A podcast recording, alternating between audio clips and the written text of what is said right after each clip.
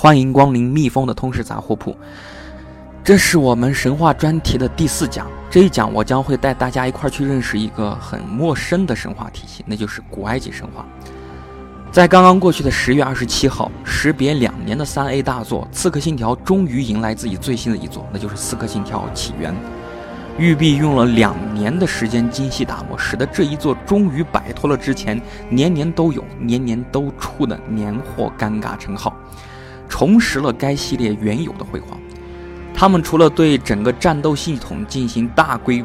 模和大幅度的改动之外，游他们也将整个游戏游戏剧情啊推至整讲述整个刺客兄弟会和圣殿骑士团的起源之上，将整个故事背景放在了古埃及即将覆灭之时。在该作当中，育碧还是发挥出了他的看家本领。以高度逼真的方式去还原出了、重现出了埃及独有的自然和人文景象，其中不乏有很多值得令人考考味和整个回味的考据细节。而我们本期的神话通识就从一个点开始，那就是撸猫。在游戏当中啊，不管是在喧哗的街市，还是在僻静的小巷，你都可以看到喵星人的存在。同时，玩家也可以操作主角和这些喵星人展开互动，这可以算作是游戏当中相当考据的细节之一了。众所周知啊，我们看现在很多现存的书籍和文章当中，都过多过少提及到古埃及人对于猫的崇拜情节。历史之父希罗多德曾经在他的这个历史当中也曾这样写道：说如果在普通家庭当中啊，一只猫自然的死去的话。这一家所有的人都要应该把这眉毛都剃掉，以表示哀悼。好多人看到此啊，就武断地认为，在古埃及神话当中，猫好像是作为一种至尊的存在。但这其实只是一种断章取义的理解，它对整个古埃及文化存在一种误解。为什么呢？因为事实是，古埃及人不光崇拜猫，他们也崇拜一切飞禽走兽，而对于猫的崇拜只是其中最为常见的一种。那作为古典时期啊，西方世界最为见多识广的人啊，博闻强志的人，希罗多德曾经在他的历史一书当中记载了很多古埃及令人感到困惑的风土人情。相较于其他文明啊，埃及的很多风俗都是相反的，比如女人到市场上做买卖，但是男人却在家里面做法事；女人是站着小便的，而男人却蹲着小便。儿子啊是没有抚养双亲的义务的，但女儿却有。他们用脚和面，用手和泥土拿粪便。他们在大街上吃饭，却在家里面大小便。因为按照古埃及人的逻辑来说，凡是不体面的，但又不得不做的事情，就应当秘密来做。如果没有什么不体面的，就应该公开来做。这逻辑我也算是服气啊。在如此特别。特别特殊的风俗影响之下，这个古埃及人的动物崇拜也是很特殊的。在古埃及人看来啊，一切飞禽走兽都是神圣而都不可侵犯的，无论是家禽还是其他，每一种动物都被指定了看守人，他们负责喂养动物，而同时动物接受人们的馈赠和祈祷。在古埃及谋杀圣兽的人啊，要被处以死刑。误杀要缴缴纳相应的罚金，但如果有人杀死了特定的两种动物，那就是猪、鹿和神啊，无论是故意与否，一律将会被处死。由此可见，古埃及是一个重度热爱动物的国家。综上所述呀，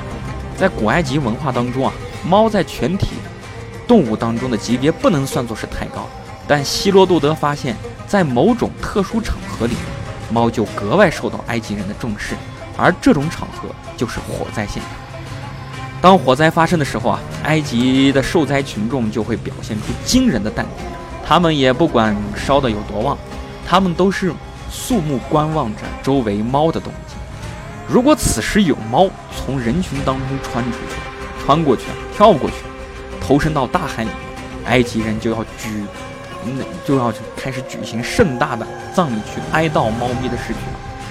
但这是一种假定的情况，当然，猫也不可能去以飞蛾扑火的状态，自身闲着没事扑到这个重火当中啊，这个大火当中。那由此可见啊，这个这个可见这个猫啊，还是作为一种神奇存在，还是被受人这个埃及人就是尊崇的。同时啊，希罗多的还还在书中提到，死掉的猫啊也会被送到神庙里面，做成木乃伊再入土为安。有很多考古证明证证据证明啊，这个喵星人的天堂就就应该是在远古埃及，他们被埃及人当做最喜欢的宠物来养，抓不抓老鼠全凭这些猫的喜好。在古埃及人的壁画里面，猫咪更是扮演着很重要的角色。如同他们就当相当于是主人捕猎时的友好伙伴。那以上呢，就是指一些关于古埃及文明当中的有些细节。那我们由此可见，我们常规对于埃及文明的理解当中存在着诸多的误解。其实它跟很多早期的文明是一样的，存在着跟很多现代人看来很荒唐的习俗。但正因为我们的不熟悉与不了解，所以在我们印象当中，每每提及古埃及，一直都是与法老的诅咒、金字塔与神秘文化等等的符号画上等号。虽然啊，我们现在上市的这个《刺客信条：起源》将整个起源的主线剧情放在了埃及这一神秘而且迷人的沙漠之舟之上，但游戏当中呈现出来的。古埃及是在公元前三三二年被亚历山大大帝入侵之后，它带有很浓重的希腊化的整个文化色彩，这还是与作为文明起源地的古埃及有着很大的区别。而提及埃及神话，我们就不得不回溯至它的诞生之初啊。作为四大文明古国之一啊，这个埃及诞生本身就具有一定的特殊性。古埃及文明起源应该算作是撒哈拉沙漠沙漠当中的一个历史奇迹啊，而赋予整个文明生机的源泉便是著名的尼罗河。早期的这个古埃及人啊，因为认知的局限性，所以对自然的环境的理解是极其有限的，加之因为地处沙漠的缘故，深受气候影响，尼罗河有着明显的汛枯期，在此基础之上。古埃及人发展出来一一种特殊的生死轮回理念，他们认为啊，人的生和死就跟尼罗河的汛枯期一样，死亡呀，并不能代表着生命的终点。他们认为灵魂离开躯体的那一刻，人将经历一个充满恐惧和未知的旅程，人将会在这场旅程当中蜕变，并迎来重生的时刻。所以啊，他们会习惯用硕大的坚石垒成金字塔和伟大的石像。而用泥砖修建自己生前简陋的生活居所，因为在他们看来啊，在他们认为生前的一切终将随着时间泯灭在茫茫的长河之中，而死后的重生才是不朽与永恒啊！而这一理念在之后的漫长历史过程当中，成了古埃及神话最最核心的理念。作为一个最古老的文明古国呀。这古埃及神话的核心框架之中，有着很多很亘古的特点。在理清整个古埃及神话体系之前，我们需要明白其中最显著的两个特点，就是第一啊，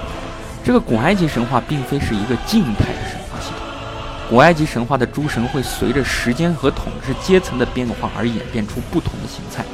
形态，我们多少有过耳闻的有关于这个阿蒙神呀、阿努比斯神呀。厄西里斯神啊，这些神奇啊，并非是古埃及神话自诞生之初就就出现在神话系统里面的。还有第二点是什么？虽说古埃及神话作为五大神话之一、五大神话体系之一，但它本身并不存在跟古罗马神话、古希腊神话、北欧神话一样设定完整、层次分明的众神谱系。作为人类早期的多神崇拜体系之一。古埃及公共祭祀的神祇多达两千多个，那是多那是多么庞大的一个数字，可见。而且啊，相互之间的关系是极端混乱而且复杂的，甚至啊，他们之间的一些关系还会出现相互矛盾的情况。因为古埃及文明本身笃信着名字的魔力啊，他们认为啊人他，而且他们认为人类最原始的单音节发音。所创作出来的、创建出来这种词汇，是世间最有魔力的一种词汇啊！所以说，在古埃及神话当中，最强大的神奇往往会拥有一个极其简单的单音节名字。在自在此基础之上呀，古埃及人也相信两个单音节词的词汇联合构会构成一个构成一个比之前两个单音节词汇更强力的词汇。利于这种奇怪的逻辑啊，古罗马神话当中，古埃及神话当中会有一个极其特殊的情况出现，那就是联神现象。这就是指啊两个神起的名字相互叠加产生一个能力更强的神。